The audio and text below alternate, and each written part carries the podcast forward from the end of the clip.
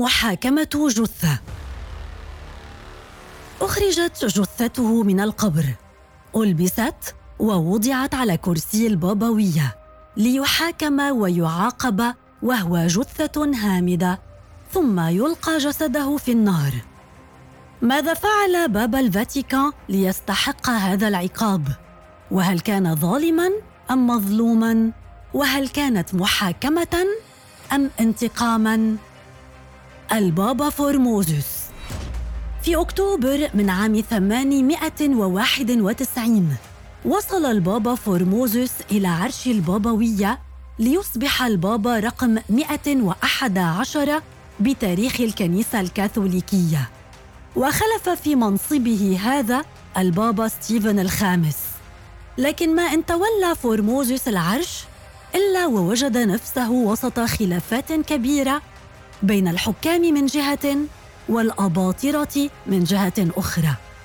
فقد كان على خلاف كبير مع الإمبراطور البيزنطي بادريز الأول.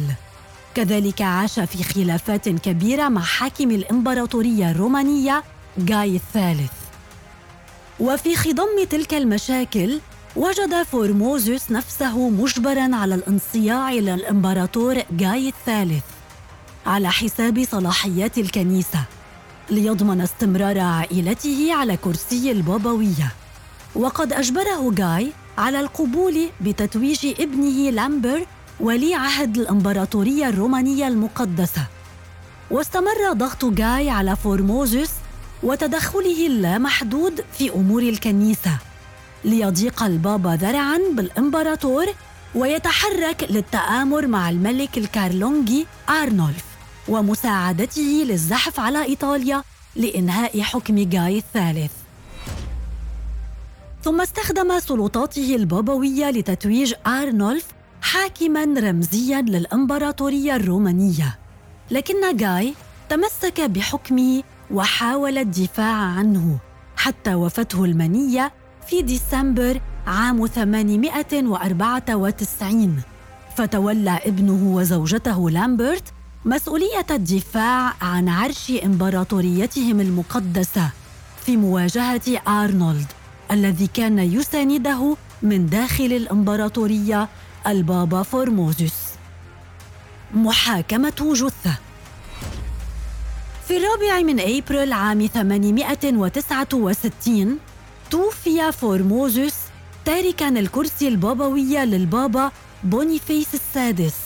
الذي لم تستمر حبريته طويلا. إذ توفي بعد مرور خمسة عشر يوما فقط على تسلمه الكرسي البابوية بسبب مضاعفات مرض النقرس الذي كان يعاني منه منذ سنوات. تاركا البابوية للبابا ستيفن السادس. وفي عام 897 وانتقاما لوالده ضغط الإمبراطور لامبرت على البابا ستيفن السادس ليقيم محاكمة عرفت بأنها أغرب محاكمة في التاريخ إذ أمر البابا ستيفن بإخراج بقايا جثة فورموزوس من القبر لمساءلتها عن بعض القضايا التي شهدتها فترة حكم البابا السابق.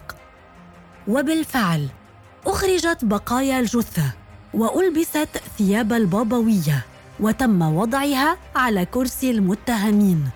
وجلس البابا ستيفن السادس وبدأ في محاكمة جثة البابا السابق بعد تثبيتها جيدا بكرسي المحاكمة. فوجهت عدة تهم للجثة. تنوعت بين مخالفة القانون وسوء استخدام السلطة وغيرها. والأغرب أن الجثة أدينت بالفعل بالتهم الموجهة إليها. ليصدر حكم ضمن أغرب محاكمة بالتاريخ بإلغاء كل القرارات التي اتخذها البابا في وقت حكمه. ثم تم تجريد جثته من ثياب البابوية وقطع الأصابع التي كان البابا فورموزوس يبارك بها القرارات وهي ثلاثة أصابع من يده اليمنى. وإمعانا في الانتقام من البابا ألقيت جثته في نهر التايبر. وتقول بعض المصادر أنهم قطعوا رأسه قبل إلقاء الجثة بالنهر. محاكمة جثة البابا ما تزال توصف بأنها الأغرب بالتاريخ وتجسدها لوحة خاصة تسمى محاكمة الجثث وهي من اللوحات الفنية المشهورة التي تخلد ثورة البابا ستيفن الانتقامية والتي يقال إنها لم تكن إلا لتشويه صورة البابا فورموزوس وتلطيخ سمعته. وقد أضافت هذه المحاكمة غضب الرأي العام من البابا ستيفن وتم إلقاء القبض عليه ومحاكمته علنا ليسجن وتنتهي حياته مخنوقا في محبسه.